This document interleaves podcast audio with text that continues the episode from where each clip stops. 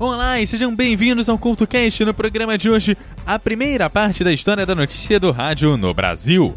O rádio brasileiro tem mais de 95 anos de história. Sua primeira transmissão foi em 1922, no centenário da independência. Sua primeira emissora foi implantada em 1923. Passando por sua era de ouro nos anos 40 e 50, a internet e o uso de aplicativos, este programa resgata a forma como foi feita a notícia no rádio através dos anos.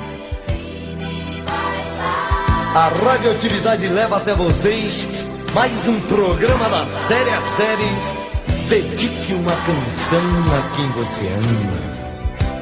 Eu tenho aqui em minhas mãos uma carta. Uma carta de um ouvinte que nos escreve e assina com um singelo pseudônimo de mariposa apaixonada de Guadalupe.